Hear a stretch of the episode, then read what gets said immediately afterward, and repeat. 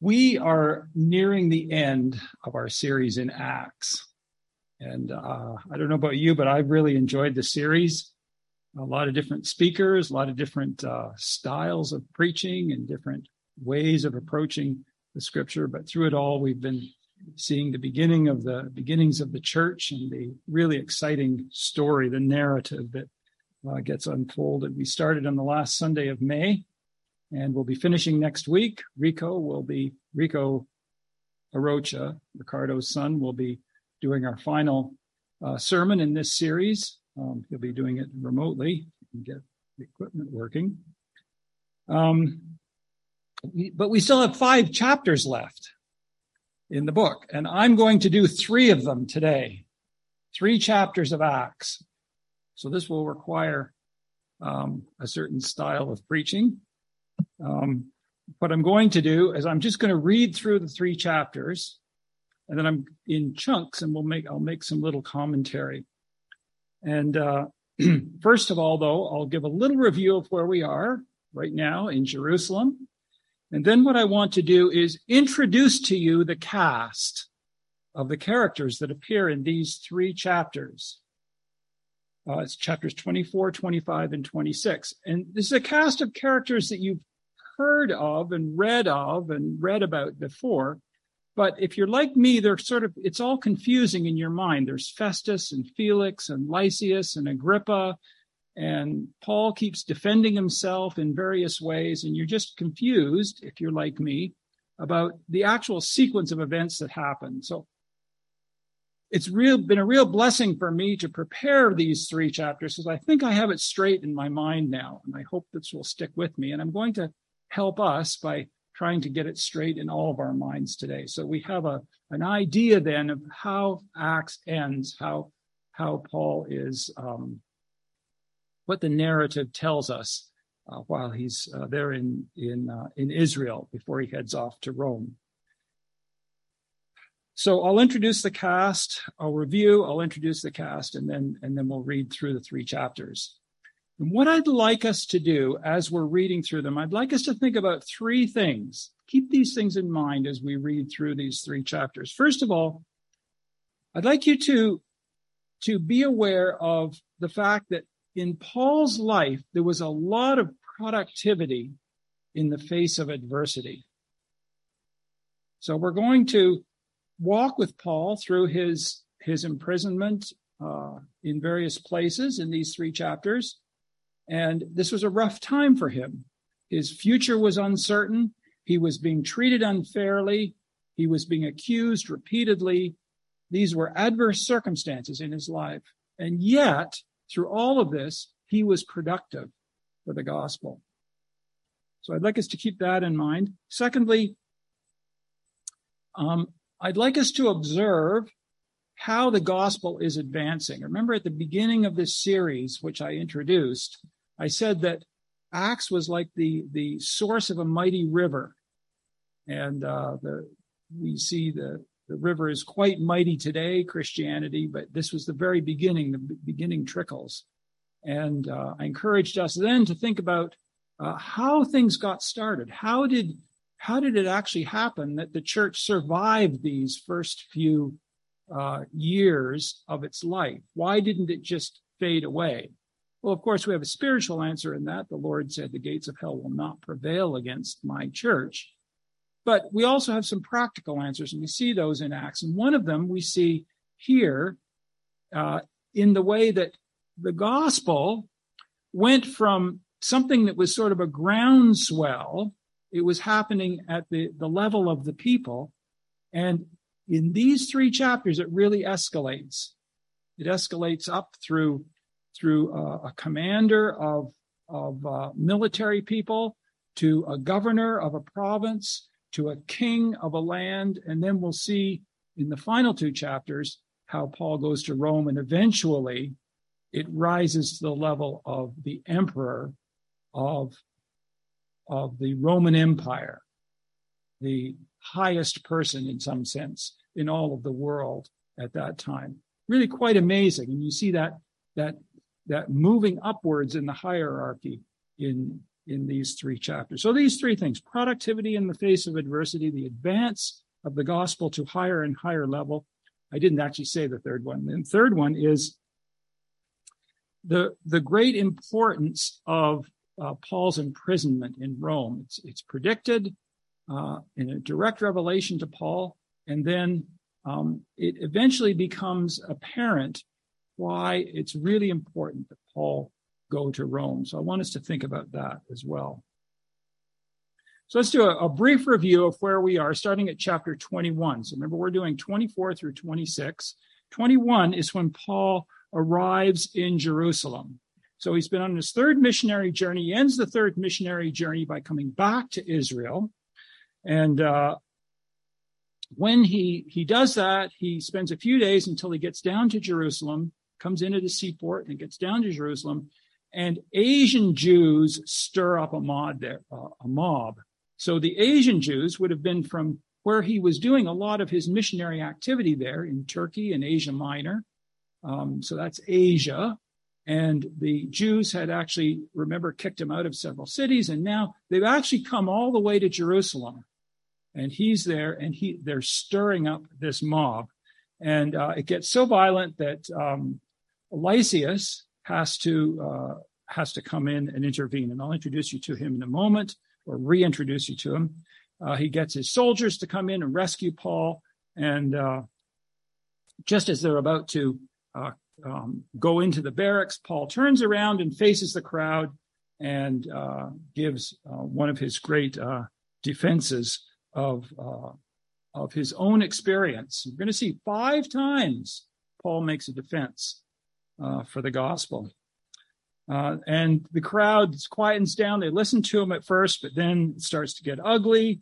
And so uh, Lysias just uh, formally arrests Paul and takes him inside inside the barracks and uh, wants to treat him poorly, but Paul says, "Well, I'm a citizen of Rome," and so uh, he he backs way off. He gets quite frightened by that because citizens of Rome have great privilege.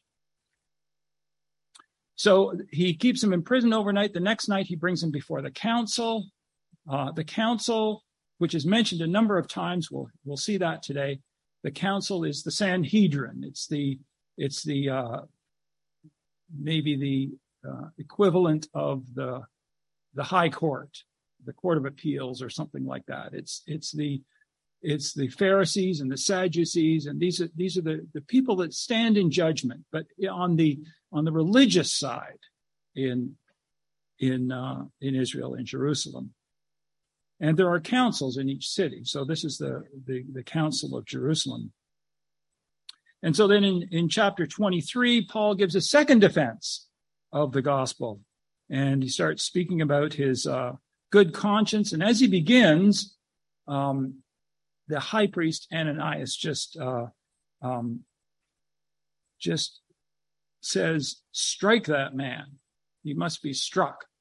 And uh, Paul strikes out verbally at the high priest and he snaps back at him and then um, he's rebuffed for that and uh, he um,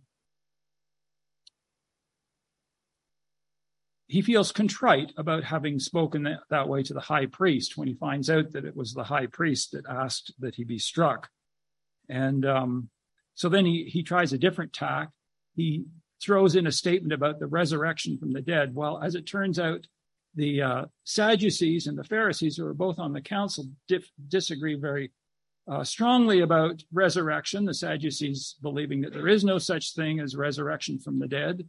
Um, and uh, the Pharisees, of course, believing in that. And so they started fighting among each other, just as Paul has intended. And the whole uh, trial of Paul uh, fell on its face because uh, nothing could happen. This is what uh, Paul Hagen brought before us last week and had some very nice thoughts about the various characters that were involved in there and, and what we could learn from from uh, their their their characters. very end, the very last verse that Paul Hagen dealt with last week was uh, verse 11 of chapter 23. And I want to just read that verse because it's really important. The following night, the Lord stood it by him. So Paul is, is still in Lysias barracks, the prison there, uh, stood by him and said, Take courage, for as you have testified to the facts about me in Jerusalem, so you must testify also in Rome. As you have testified to the facts about me in Jerusalem, so you must also testify in Rome. This is a very important moment in Paul's life at this juncture of his ministry. For one thing, it confirms the fact that he is, he is still walking in the will of the Lord. The Lord appears to him directly.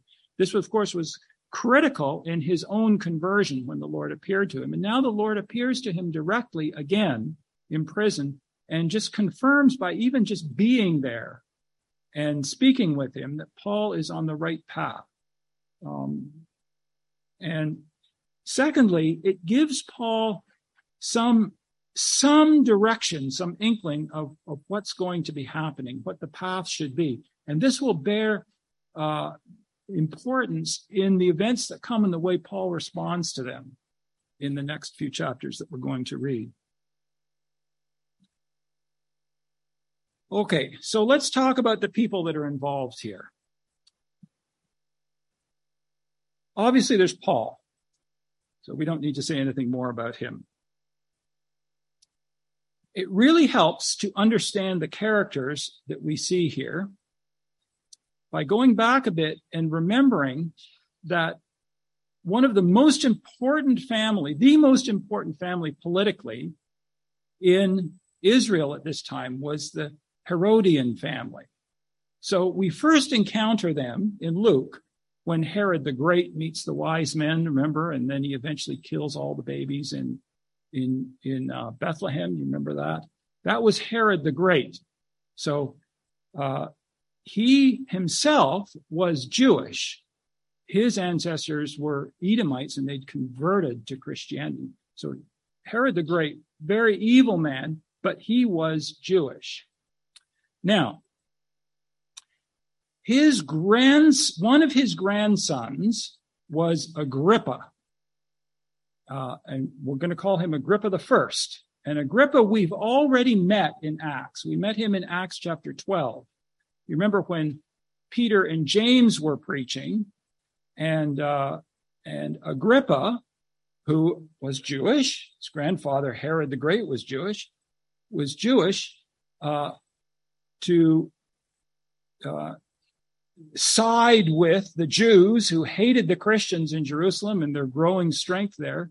He actually had James, the apostle, put to death. It says that right at the beginning of Acts chapter 12. He had James put to death. It was the first apostle that was martyred. Uh, and it, it was because Agrippa the first put him to death. And then he threw Peter in prison. And you remember that whole story in Acts chapter 12 about Peter going to prison and then the chains falling off at night. And he, he comes out and he goes and knocks on the door and Rhoda the maid. All of that happened because of Agrippa the first. Okay. Agrippa the first doesn't appear in our story, but his son, Agrippa the second, does. Now, his position, Agrippa the first, in, in the land was exactly the same as Herod the Great. He was the king, the Roman king, designated king of Israel, of Judea and Samaria. He was the king of that region. He was the top official for that reason, that region. Herod was, Agrippa 1 was, and Agrippa 2 was as well. He comes in right at the end of the verses that we'll read today.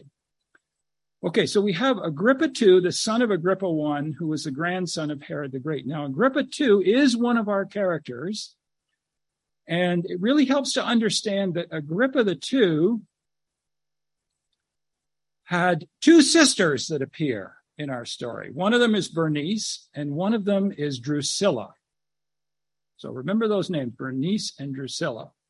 Now, Bernice, even though she was his sister, was also his consort, his concubine.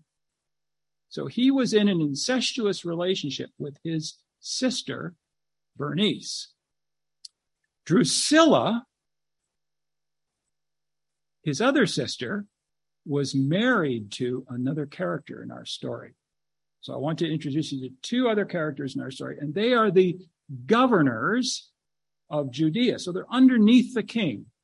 They govern part of Judea and Samaria. They're underneath the king. One of them is Felix, and one of them is Festus. And it's easy to get these confused because their names are almost the same. They both start with F-E. But Felix is the first one we'll encounter, and Festus is the second one. And Felix was married to Drusilla. So this really helps as you as we read through this.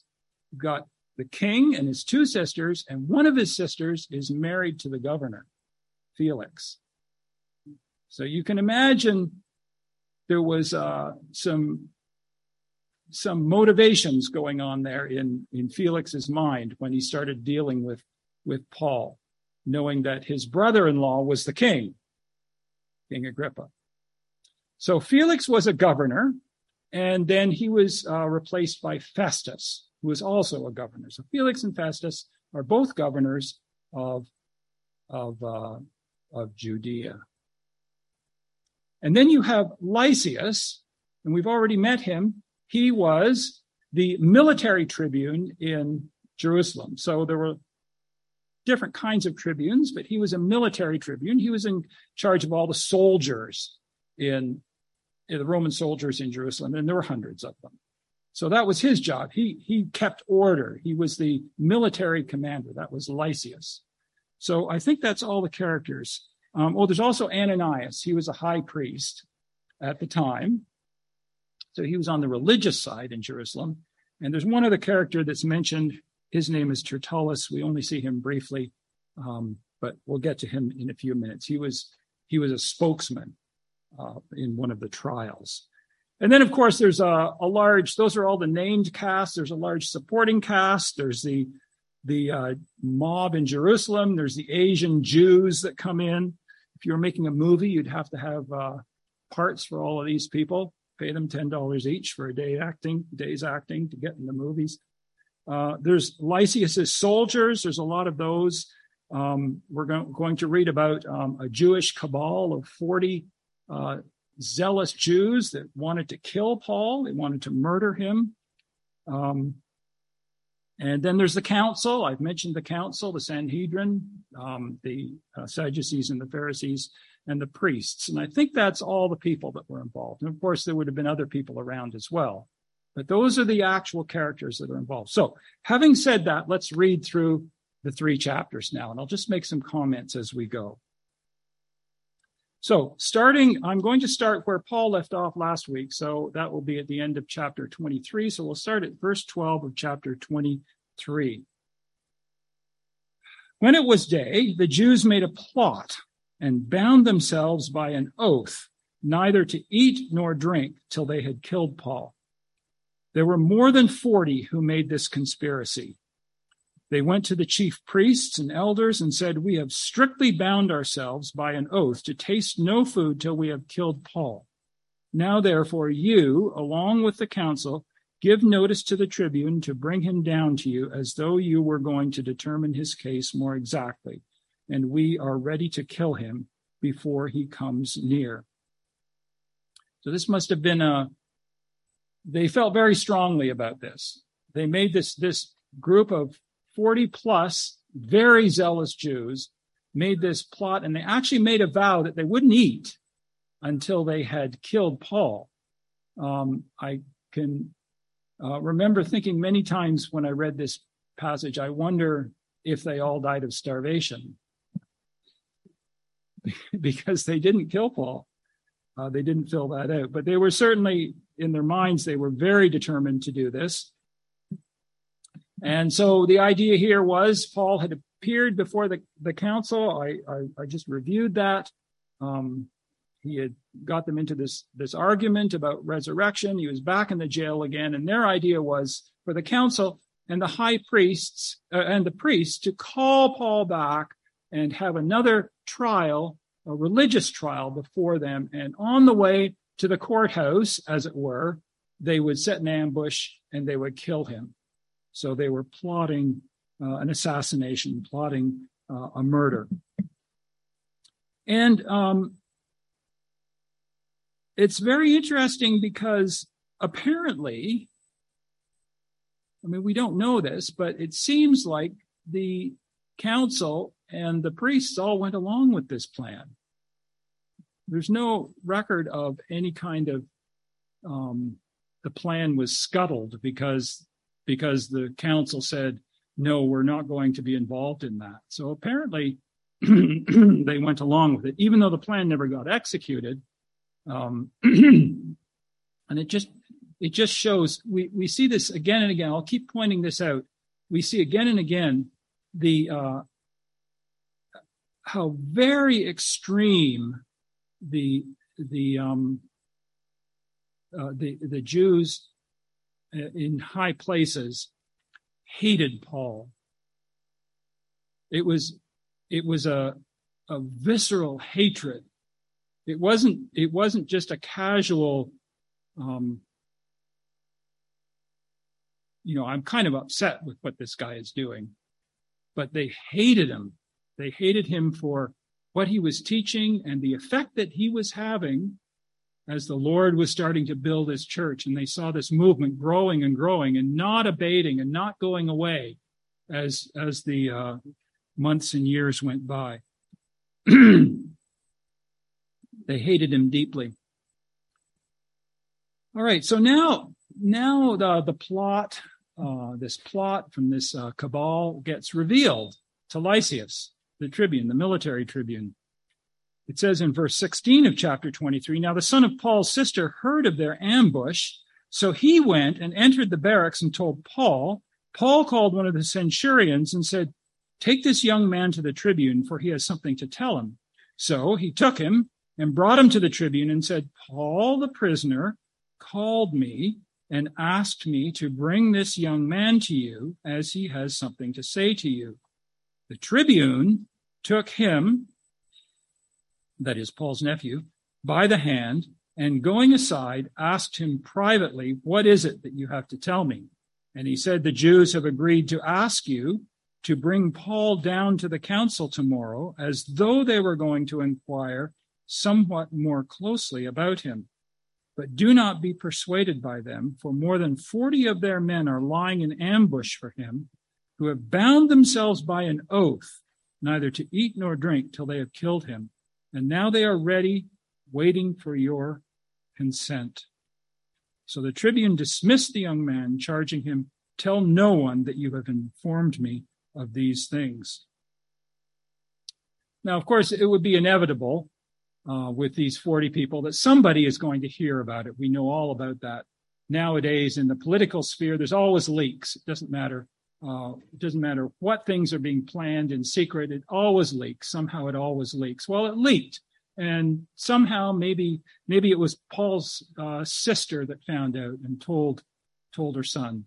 Um, I believe this is the only time that Paul's sister is mentioned in the Bible, but it may have been her that found out, or it may have been a friend of hers that was married to one of the 40 that was horrified when she overheard uh, her husband speaking to one of the other of the 40 in, in another room and she knew about it and she mentioned it to Paul's sister and Paul's sister mentioned it to the nephew. We don't know how it happened, but somehow it leaked.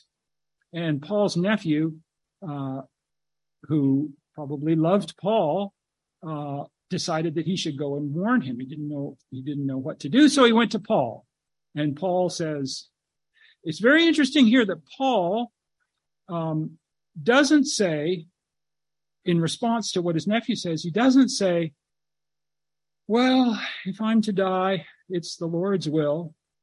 I'll just, uh, whatever, whatever the Lord wants, I'll do it. No, he doesn't say that.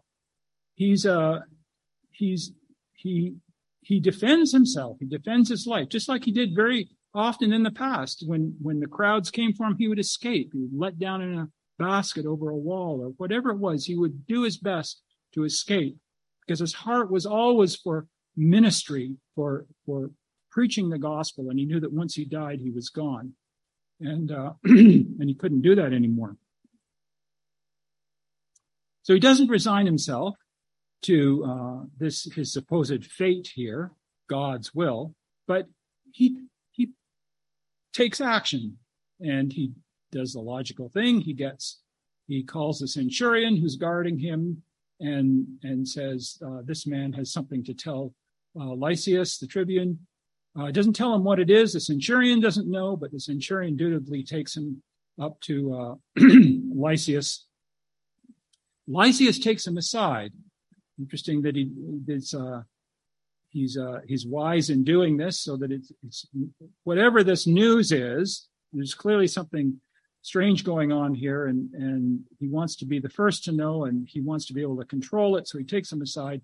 He asks him what it is. The nephew explains it to him, and he sends the nephew home uh, and tells him not to not to tell anybody else because his plan is to prevent this murder. Let's read about how he does that. Uh, verse uh, 23 of Acts 23. Then he called two of the centurions and said, Get ready 200 soldiers with 70 horsemen and 200 spearmen to go as far as Caesarea at the third hour of the night. Also provide mounts for Paul to ride and bring him safely to Felix the governor. So his plan is he's going to rescue Paul. He's not going to even chance that someone breaks into the barracks and, and kills Paul. He's going to get Paul away from the, the situation, take him to Caesarea. Caesarea, of course, is on the on the coast. It's the great administrative capital of of uh, Judea. Um, it's it's it's where all the uh, officials are. It's where the governor lives, Felix, that we're about to encounter, and And so his plan is to move him there. It's very interesting uh, how he plans to move him. He's going to send him with a guard so that uh, no one, uh, so that he can get him there safely. So, how many people does it take to guard Paul? Well, it takes uh, 200 soldiers. Now, this isn't this isn't to prevent Paul from doing something like escaping.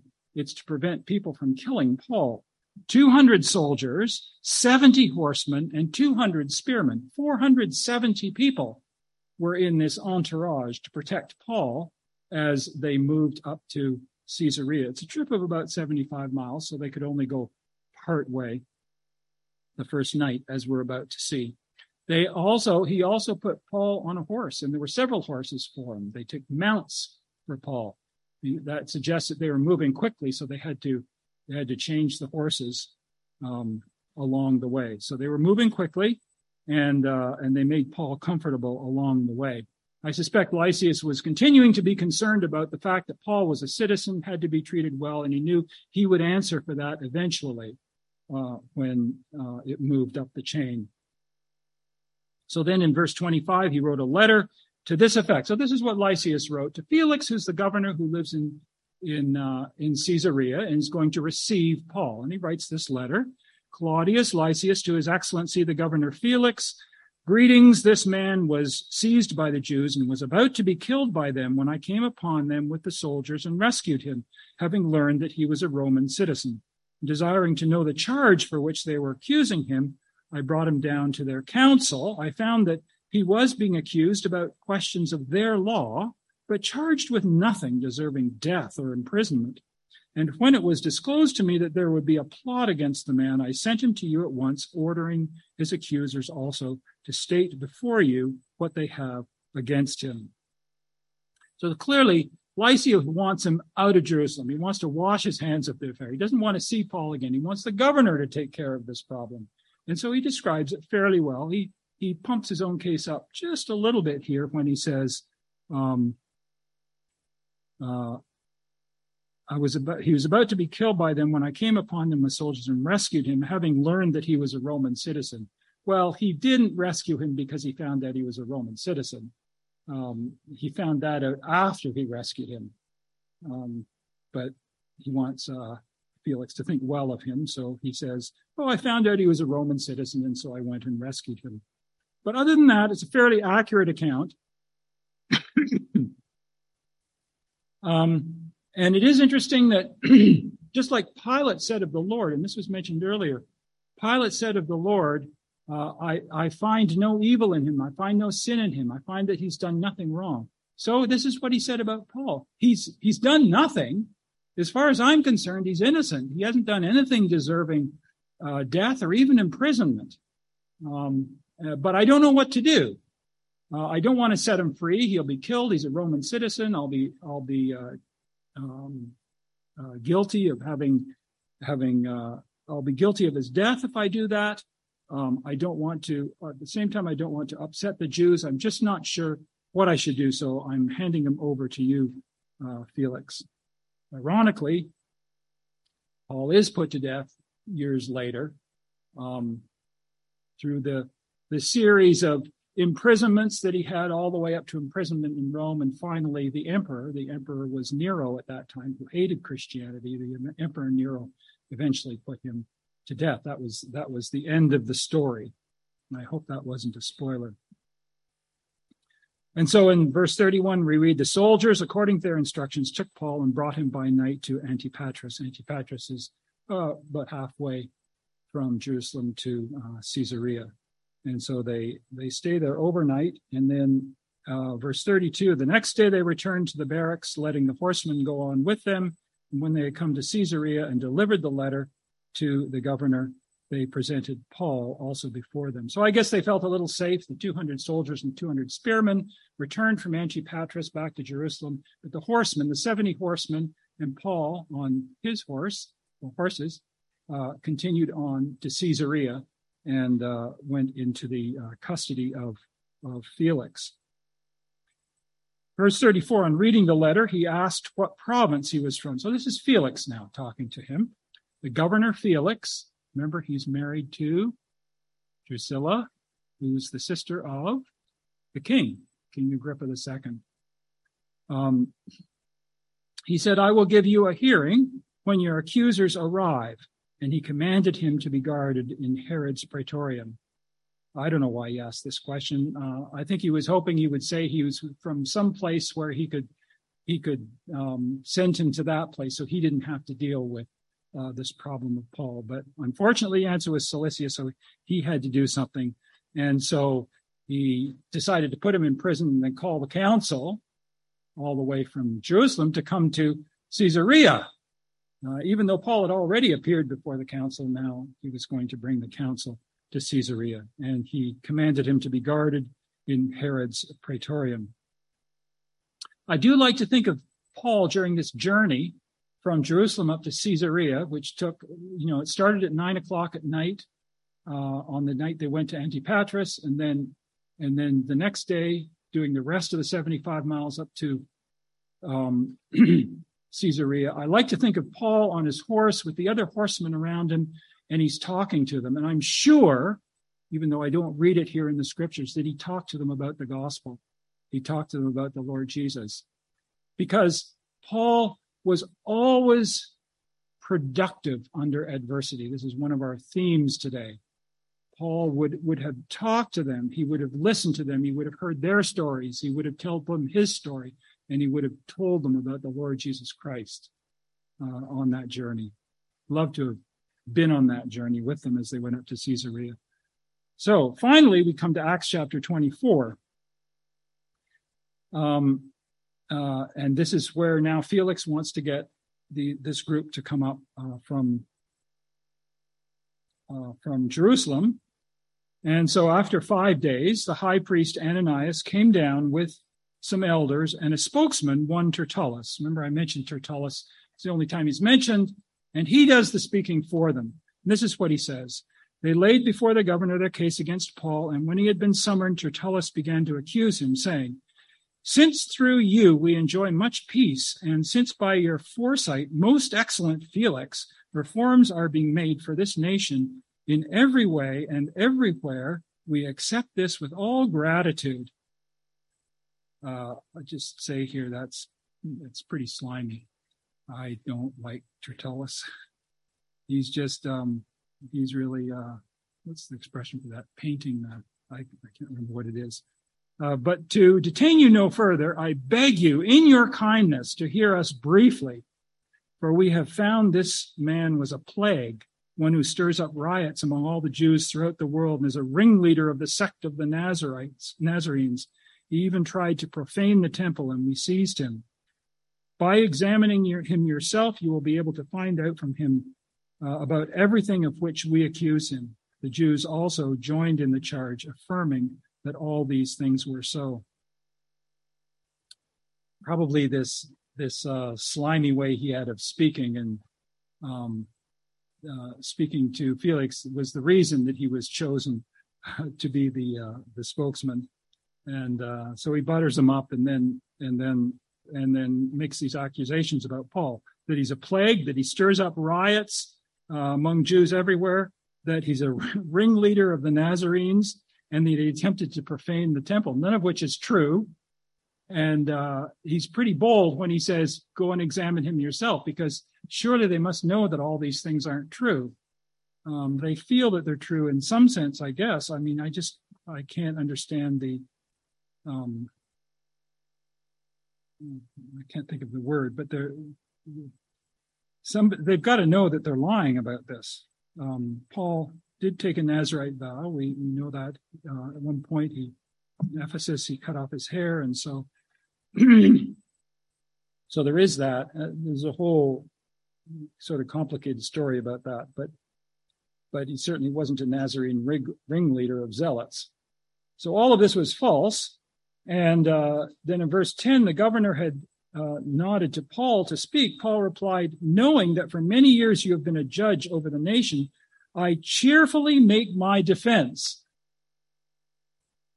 So he acknowledges Felix has been the governor for some time and he's a good judge and he's putting his, his trust in his good judgeship and he's happy to make a defense. And he's happy to make a defense because, as he says, uh, well, he'll say in a moment, that he has a clear conscience, that none of these things are true. Nothing that has been said is true. You can verify that it is not more than 12 days since I went up to worship in Jerusalem. So it's only been 12 days since he arrived in Jerusalem to begin with. And they did not find me dis- disputing with anyone or stirring up a crowd, either in the temple or the synagogue or the city.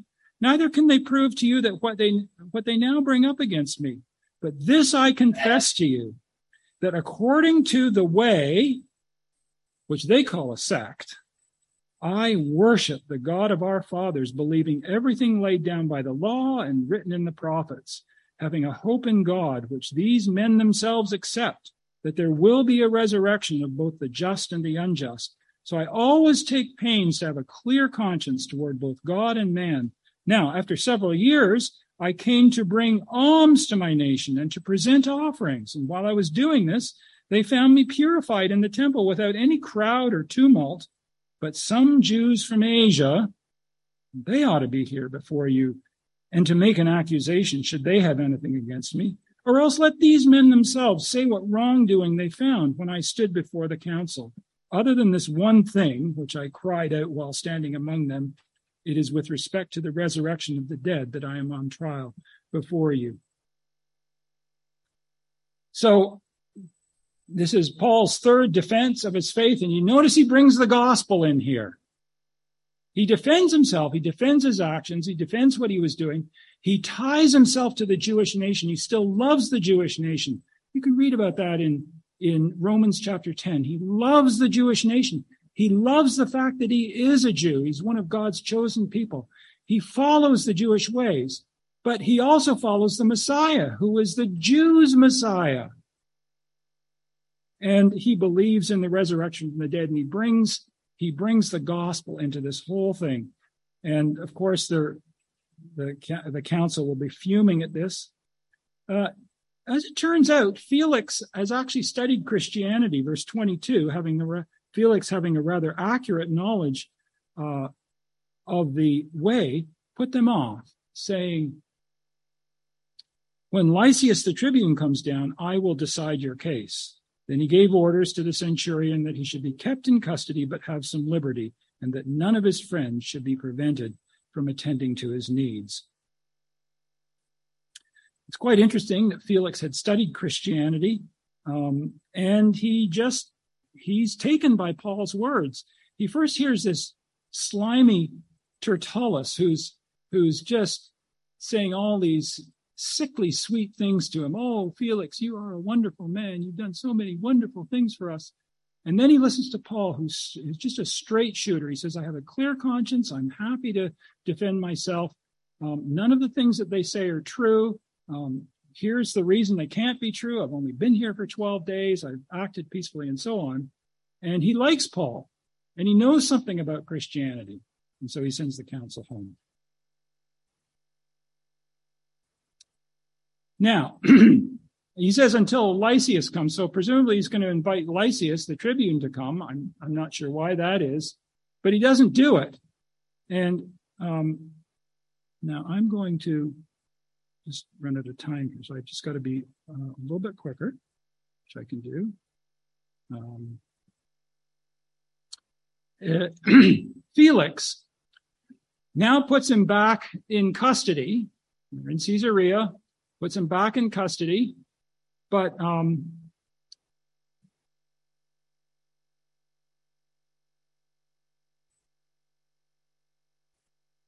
he says, uh, uh, verse 22, having an accurate knowledge of the way, put them off, saying, When Lysias the tribune comes down, I will decide your case. And he gave orders to the centurion that he should be kept in custody, but have some liberty, and that none of his friends should be prevented from attending to his needs. Well, it turned out uh, Felix was only governor for two more years, and that's the state of affairs for the next two years. He keeps him in custody. He doesn't resolve the situation. Um, nothing's happening uh, as far as, as Paul's case goes, but he keeps talking to him. So he's interested in this. He wants to talk to him. And he even brings his wife, Drusilla, sister of Agrippa the first. The second is going to uh, be appearing shortly. He brings his wife Drusilla, who was Jewish. Why was she Jewish? Well, because she was in that family of Herod the Great her great great grandfather was Herod the Great, who was a Jew. Uh, so she was Jewish. And he sent for Paul and heard him speak about faith in Jesus Christ. So I just love to think about this two year period where Paul was in prison, sort of light, uh, prison light, we might call it. Uh, his friends could come and meet his needs. You know, you can imagine a nice situation, you know, like those uh, guys uh, crime kingpins who go to jail, and then you see them depicted on TV as having comfortable cells and and so on. He, he was he was comfortable, and Felix keeps keeps asking about Christianity, and he gets a chance to speak to him. So not only is he speaking to all the guards around him, but he's speaking to Felix as well, who's the governor of all of Judea, and even Felix's wife. Felix brings Drusilla with him. Drusilla, darling, you're you're a Jew. You know more about um, uh, the, the Jewish nation than I do, you come too because because Paul is speaking about, you know, he's a Jew, but he's also a Christian. And uh, I need to understand more about this. So he brings his wife along for two years. This goes on where he's talking to Paul, Felix and Paul, talking about Christianity. As far as we know, Felix never became a Christian. Um, and of course, that theme has, has uh, happened uh, throughout history that people can hear the gospel repeatedly, but they, they never become Christians. So then what happens? I may have to do a little summary here without, without uh, reading everything, but then what happens? His term as governor ends. We don't know how, why it ends. If it was just a, a timed thing, you know, he's on for five years or something, or if he got booted out for some reason, but for whatever reason, his term as governor ends and Festus comes in. Now, Festus, as far as we know, isn't linked at all to the, the royal family. Felix was, Festus, no. So Festus comes in. The first thing he does in verse 1 of chapter 25 is he goes to Jerusalem from Caesarea. So Caesarea is the administrative capital of Judea, but Jerusalem is really the religious capital of, and always has been, of Judea. And so he goes down there. The powerful religious men are in Jerusalem, and he goes down and talks to them. And at least part of what he talks about, the part that Luke records for us, is the problem of Paul.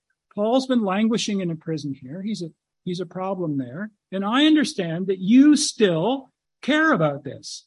Oh yes, we care about it very much. Uh, the chief priests and the principal men of the Jews, verse 2, laid out their case against Paul and they urged him asking as a favor against Paul that he summon him to Jerusalem because they were planning an ambush to kill him on the way. They were still planning, and this was the high priests. This was the council. So I guess they did go along with that original plan of the 40 plus zealots. They were planning to kill him. It just boggles the mind to think of these men who were the, the religious top dogs in Jerusalem who preached all these things. They preached the Ten Commandments, thou shalt not murder. And they were planning a murder. At the highest level, they were planning an assassination. Uh, so you can see that they really cared about this, and the fire that they hated Paul with hadn't gone away at all. And they really wanted to get him. But uh, Festus replied that Paul was being kept at Caesarea and that he himself intended to go there shortly. So said he, let the men of authority among you go down with me. And if there's anything wrong about the man, let them bring charges against him. So rinse and repeat. This is the same thing all over again. It happened with Felix. He brought the council from Jerusalem up to Caesarea. Now Festus is going to do the same thing. Are you keeping track of the characters? Felix was married to Drusilla. Festus, not married to the royal family. Uh, fresh breath of air. He brings them up. He's going to solve the problem now. It's like every president of the United States wants to solve the Israeli Palestinian problem. And they all think they have a solution, but they can never solve it. Can't solve the problem of Paul. So he stayed with them eight or 10 days, it says in verse six. And then he went back to uh, Caesarea and when uh, ordered Paul to be brought. And when he arrived, the Jews who had come down from Jerusalem stood around him, bringing many and serious charges again. And here's Paul's fourth defense. Very brief. I'm sure it was longer than this, but and I'm sure it included the gospel, but this is what he said Neither against the law of the Jews, verse 8, nor against the temple, nor against Caesar have I committed any offense. I'm innocent. Paul is cool under pressure. Imagine the council. It says they were around him, they were gathered around him. You can imagine um, uh, a scenario where he's in the middle of a circle of people all around him, not like sort of facing, well, it's maybe like a, a Senate hearing. I don't know, but um, they were all around him and they were accusing him and they hated him. And it was vitriol. They hated him. And he was just very calm. He just kept uh, proclaiming his innocence. But Festus, wishing to do the Jews a favor, said to Paul, uh, Do you wish to go up to Jerusalem and there be tried on these charges that are before me? so now we reach a really, really important point in our story. Festus has to decide what he's going to do. He wants the, prob- the Paul problem solved. He's not going to do what Felix did and keep him in prison for some more years. So what can he do? He can't release him. By the way, one of the reasons that he didn't just release him, because he probably believed Paul just like Felix did, is that it, there was a lot of tension between the Jews and their Roman rulers, even though the Roman rulers in this case was Agrippa II, who was a Jew himself. There's a lot of tension, and we know that because that tension completely exploded in another 10 years in the sack of Jerusalem, right? Was, this was happening in 60 AD and 70 AD when uh, Jerusalem was sacked. So because of this tension, he couldn't just release him. So what was he going to do? Well, how was he going to solve this Paul problem? What should he do? How should he solve it? He said, well, Paul, maybe you want to go back to Jerusalem where they all are, not just a representative, but they're all there and, and, uh, stand, stand, uh, trial. And of course, Paul had had this vision, 23, chapter 23, verse uh, 11, very important the Lord had appeared to him and said, You're going to Rome. So Paul knew that going back to Jerusalem was the wrong thing because of that vision. But he also knew that going back to Jerusalem was the wrong thing because he would be killed. Paul realized that, so he didn't. He declined. And of course, then there's the famous uh, thing that happens. Then Paul said, I am standing before Caesar, uh, Caesar's tribunal, where I ought to be tried. To the Jews, I've done no wrong, as you yourself know very well. If then I am a wrongdoer, have committed anything for which I deserve to die, I do not seek to escape death. Kill me if I deserve death. That's fine. I know I don't. But if there's nothing to their charges against me, no one can give me up to them. I appeal to Caesar. And this was a, a turning point in this whole story. I appeal to Caesar. This was his trump card. He had been holding it up his sleeve the whole time. He hadn't he hadn't said it so far, perhaps because he thought he would be freed, but now it's uh, because of because of what Festus said to him. Here are your choices. You know, go to Jerusalem or go to Jerusalem. And there was basically only one choice. And so Paul had, at that point, only one choice, uh, really, because he knew he wasn't going to Jerusalem, and that was to play his trump card. And uh, and so, knowing that he was supposed to go to Rome, I'm sure he was completely at peace with that in his heart. That uh, that that's what he should do. Now, I'm not going to have time to go into the whole um, the whole thing with Agrippa, so I'm just going to summarize it with you. But what happens in verse 13 of chapter 25 is that Agrippa the king and Bernice arrived at Caesarea and greeted Festus. So they came for a visit. This is Agrippa II, and Bernice, his sister, who's also his concubine or his wife. I'm not even sure if they were married, um, but it's a, a very creepy relationship. Uh, and they stayed there many days. And uh, Festus, before sending Paul off to Rome, because that would have taken some time to organize, it, after all, 470 soldiers were um, uh, designated for just getting him from Jerusalem to Caesarea. But to get him all the way to Rome on ships and, and organize all the ships, it would take some time. So Agrippa came for a visit to Caesarea.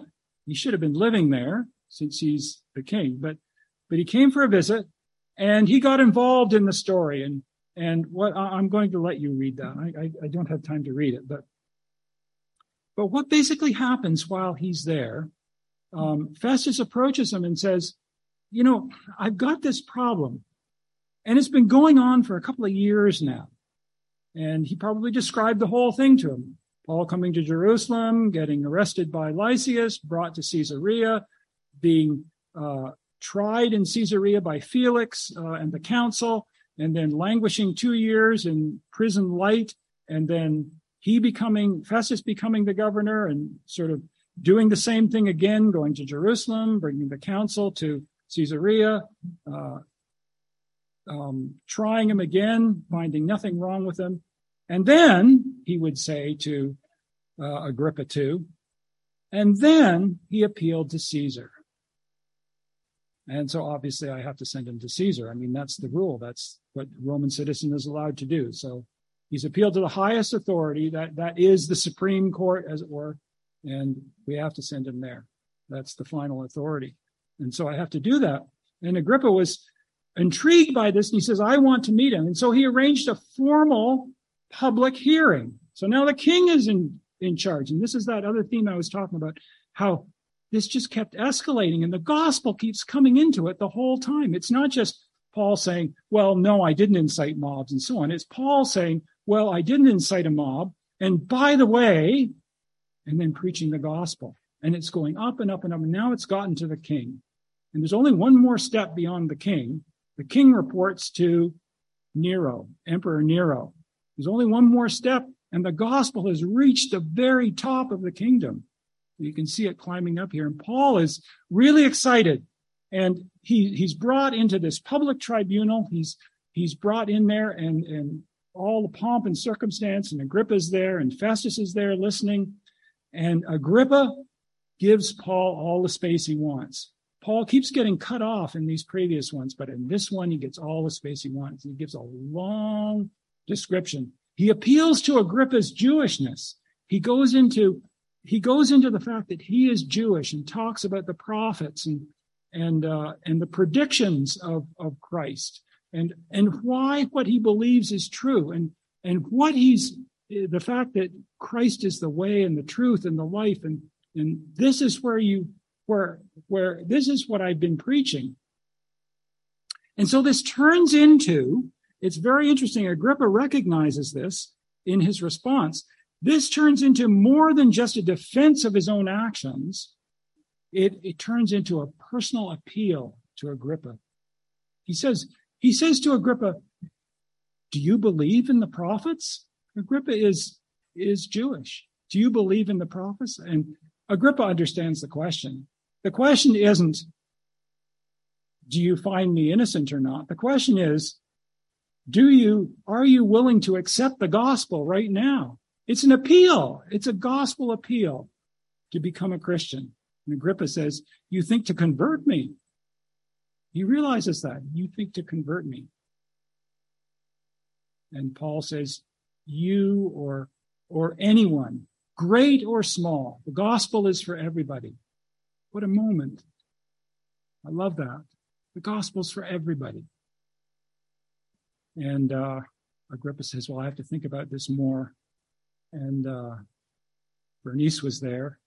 And uh, I'm sure there was some discussion about it. As far as we know, he never he never took the opportunity, even though even though he had the greatest preacher that ever lived preaching him the gospel. He never took that opportunity. Um, I encourage you to read that defense. It's it's just uh, Paul goes through his own his own testimony, um, which is so strong. You know, his his testimony about meeting the Lord on the road to Damascus, and he goes through all of that, and it's just it's fantastic. And he concludes his whole thing with with the gospel. It's interesting that just before he has this exchange with Agrippa, Festus jumps in right at the end of his his um, his gospel presentation. Festus jumps in um, Festus is there and uh, he jumps in and he says, Paul, you're out of your mind. Your great learning is driving you out of your mind. And Paul said, I'm not out of my mind. Most excellent Festus, but I'm speaking true and rational words. Christianity is rational, by the way. Don't let anyone ever tell you that Christianity is in opposition to science. For the king knows about these things, and to him I speak boldly. For I am persuaded that none of these things has escaped his notice, for this has not been done in a corner. Isn't some secret sect. And then the exchange with Agrippa. and then Agrippa and Festus retire to a, a private place, and Agrippa says to, I mean, he's convinced by Paul that Paul is innocent. He hasn't been convinced about the gospel, but he's convinced that Paul is innocent. He says to Festus, you know, if he hadn't appealed to Caesar, we could have let him go. If Agrippa's visit had been a little bit earlier, that's probably the way it would have gone. Agrippa would have said, we're just going to let him go. But um, it was too late. He had appealed to Caesar, and so they had to follow through on that. So that's it. That's how the chapter ends. And Rico will bring to us the, the journey then to Rome and, and, uh, and how the, the whole story that Luke has laid down here ends. Uh, I'm sure Luke had a lot of fun writing writing this narrative of what happened in Jerusalem and Caesarea and uh, and how that uh, came together. So let's just review the three things that I wanted you to think about. One was productivity in the face of adversity. We all face adversity one way or another. Maybe it's just a cold. Uh, maybe it's maybe it's um, a loved one. As we get older, more and more people around us die, and we go to funerals, and we're sad and we grieve. Uh, there's that kind of adversity. Maybe we get a, a dread disease like cancer, or um, your your friend just had a stroke. Um, maybe it's that, that there's adversity in our lives. And I know my inclination is sort of to turn in on myself and feel sorry for myself. But Paul always, in his adversity, he was productive. And you can see that five times he gets to share the gospel. And I'm sure it was many more times than that, that he maintained his productivity for the Lord. In fact, it is the case that that adversity often stimulates productivity. We've seen that all down through the ages where persecution, um, the church is built on the blood of the martyrs, they say. And then the advance of the gospel, we see that moving up the chain, and it's just very exciting to see that Nero was uh, a dread enemy of, of Christianity, and we know that from some of the horrific things that he did um, uh, later but uh, and he was the one eventually to give the order to execute Paul. But um, but he heard the gospel eventually, all the way up to the top. He heard the gospel, and then uh, the the importance of of this imprisonment in Rome. And I just I want to point this out just at the end here. Paul didn't know uh, why uh, God wanted uh, to take him to Rome Um, undoubtedly, there were many around him who came to know Christ. He talks, Paul talks in Philippians about speaking to the guards around him. Um, Paul had time when he was in Rome to write seven of the books in the New Testament. Think of that. Instead of traveling around with these busy missionary things, he had time to write uh, Ephesians, Philippians, Colossians, First Timothy, uh, Second Timothy, Titus, Philemon. He wrote all those books, those beautiful books that we spend so much time in. He did that while he was in prison in Rome. And of course, uh, I can only imagine the effect of his uh, his martyrdom eventually, the hands of Nero, the effect that would have had. You think about um, a person like Jim Elliot and the way he his death in Ecuador um, caused so many people to go to the mission field. Imagine, imagine the effect of, that his death would have had. Paul's death, Paul the apostle in Rome. Um, so rather than rather than another maybe 10, 20, 30 years of fruitful ministry, uh, the Lord put him in the situation where he was martyred, and probably uh, was a, a, great outflowing from that. And so we see this mighty river uh, growing. Lord God, we thank you for uh, our brother, Dr. Luke, who so faithfully recorded all these details, fine details that we we can study and we can understand the uh, all the the nuances of of Paul's life, and we we stand with him today. We pray that uh, we might be uh, as worthy as he was in in uh, serving you. Help us to be productive in the face of adversity. And uh, just thank you for this reminder that the gospel is for all. It's for the high and the low and the the uh, the well balanced and the and the sick and the homeless and um, and uh, every person. Just help us to have that same uh, freshness about us, the same boldness, the same willingness to um, to be uh, ambassadors for your Son, the Lord Jesus. We pray these things in His name. Amen.